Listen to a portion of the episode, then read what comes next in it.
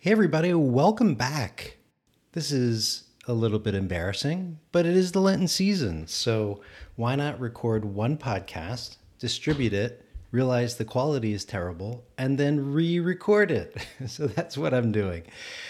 I'm Mike St. Pierre, your host, and welcome back to Pausing for Prayer, saints, sinners, and everyone in between. Today, we're going to be talking about Lent, its conclusion, Holy Week, and how you can take a deeper dive into your practice of Sabbath this Holy Week. Again, for the second time, thanks for listening.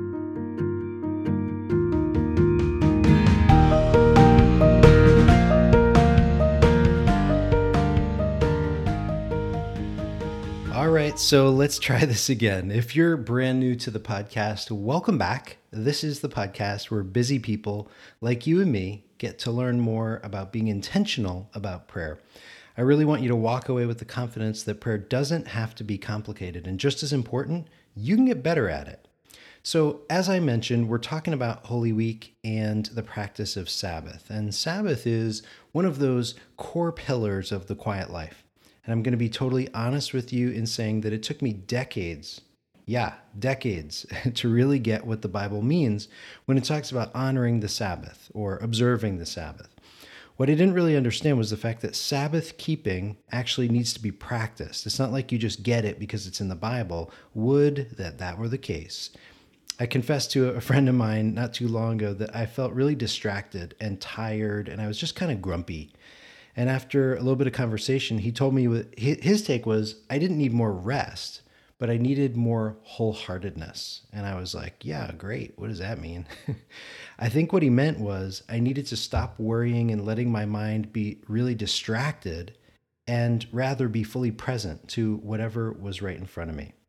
So there are still times, though, when we can get exhausted. I mean, okay, right, I want to be more present. I want to be with the people that I'm with, but we can still get distracted. Uh, this past week at work, we did a series of listening sessions with our members. I work with uh, within higher education and people who work on college campuses. And a lot of the people that we interviewed, they said they felt just like kind of tired, you know, like wiped out from a year of adjusting to COVID and then having to pivot. And then a new restriction came along. And after a while, you kind of just wanted to throw your arms in the air and be like, the heck with it, I'm done with it. And I can relate it's been almost two years since I've gone on a vacation, and the times when I have been off from work, it's kind of just been like getting ready to move, or moving, or painting, or doing things around the house. You know, good stuff. I'm grateful. I have a house, uh, so it's not a complaint. It's just maybe a reminder for me to practice what I preach.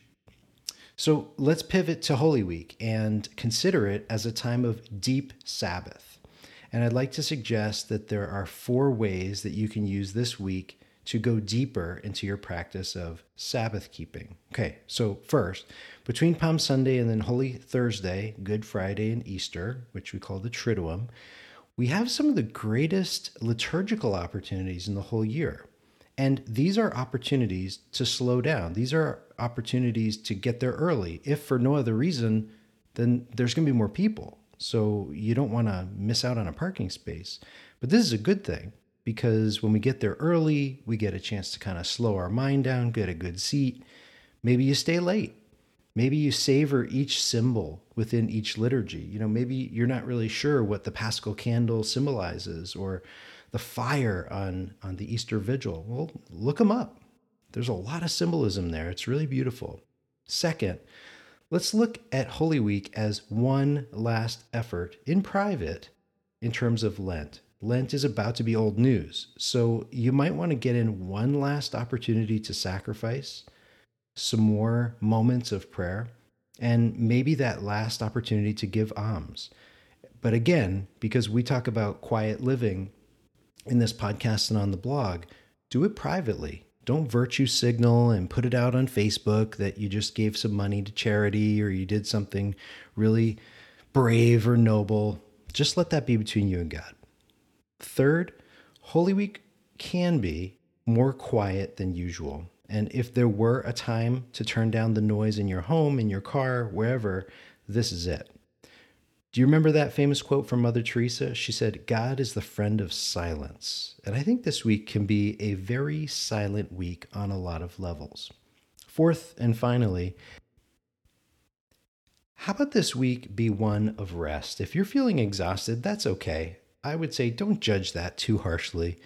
Look at Holy Week as a gift. It's a chance to recharge your batteries as you get in touch once again with Jesus' passion, death, and resurrection. Wow, what a gift.